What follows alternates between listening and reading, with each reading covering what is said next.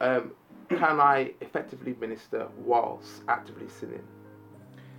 Can I effectively minister while actively sinning? The question's quite broad, so I'm going to have to kind of define it now. This is how I read the question from what you're saying. Can I effectively minister in terms of ministry in church or, or you know, preaching, teaching, worship leading, musicians, that kind of stuff? You're talking about public Yeah, ministry. yeah, public ministry. Um, ministry is a massive word and we all minister. Yeah. But if you mean it in that respect, I think definitely. Um, and that might be a bit controversial for some because it's, they're thinking, well, if you're not living a holy life, then your preaching ain't going to be right, your teaching ain't going to be right.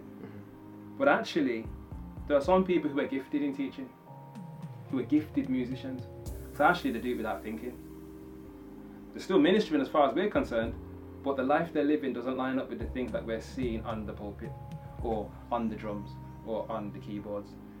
And eventually, it usually comes out. You know, these things get revealed. Um, and it's funny because Second Corinthians, uh, looking at chapter 11, says that for Satan himself transforms himself into an angel of light. Therefore, it is no great thing if his masters also transform themselves into ministers of righteousness, whose end will be according to their works. Now, I'm not necessarily saying that these people are definitely agents of Satan. That's not what I'm trying to say. Okay. But if they're not really his and don't understand why they're in it and they're not in it for the right motives, they might think they're saved and they're not. Or because you can tell from the fruit of what they're doing. Just because you can play great or preach great or teach great does not mean you're following Christ. Mhm. And that's probably a big revelation to many people. And we don't know what master but under, we just live. We have to remember Matthew 7 22, which puts another spin on it, where Jesus says um, that people will come to him and say, I did this in your name, I cast out demons, um, I did miracles in your name, and Jesus will turn around to them and say, Turn from me, you workers of lawlessness, because I never knew you. The irony is, Jesus never said, You didn't cast out demons, you didn't do miracles. He didn't refute that at all. All he said is that I never knew you. And if people have a problem with that, the best way of thinking about that is that it's God's power that actually gets things done, not our own.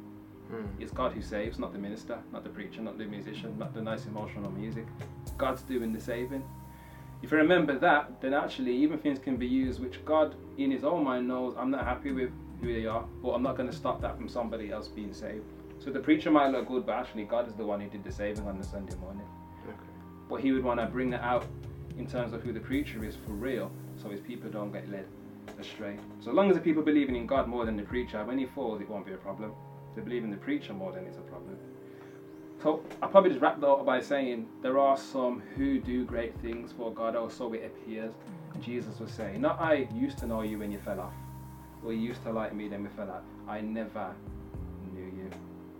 So we really have to be careful in knowing who's for God and who is isn't. And I think you can only know that person to person. So as a minister, you just see someone, you just see them preach, you just hear them, Mm. but you don't know their lives. And how many times have we heard of people who we thought were amazing, and the next thing you know, they were on drugs, or they had loads of women, or they didn't even believe half the things they was preaching, and then people fall away.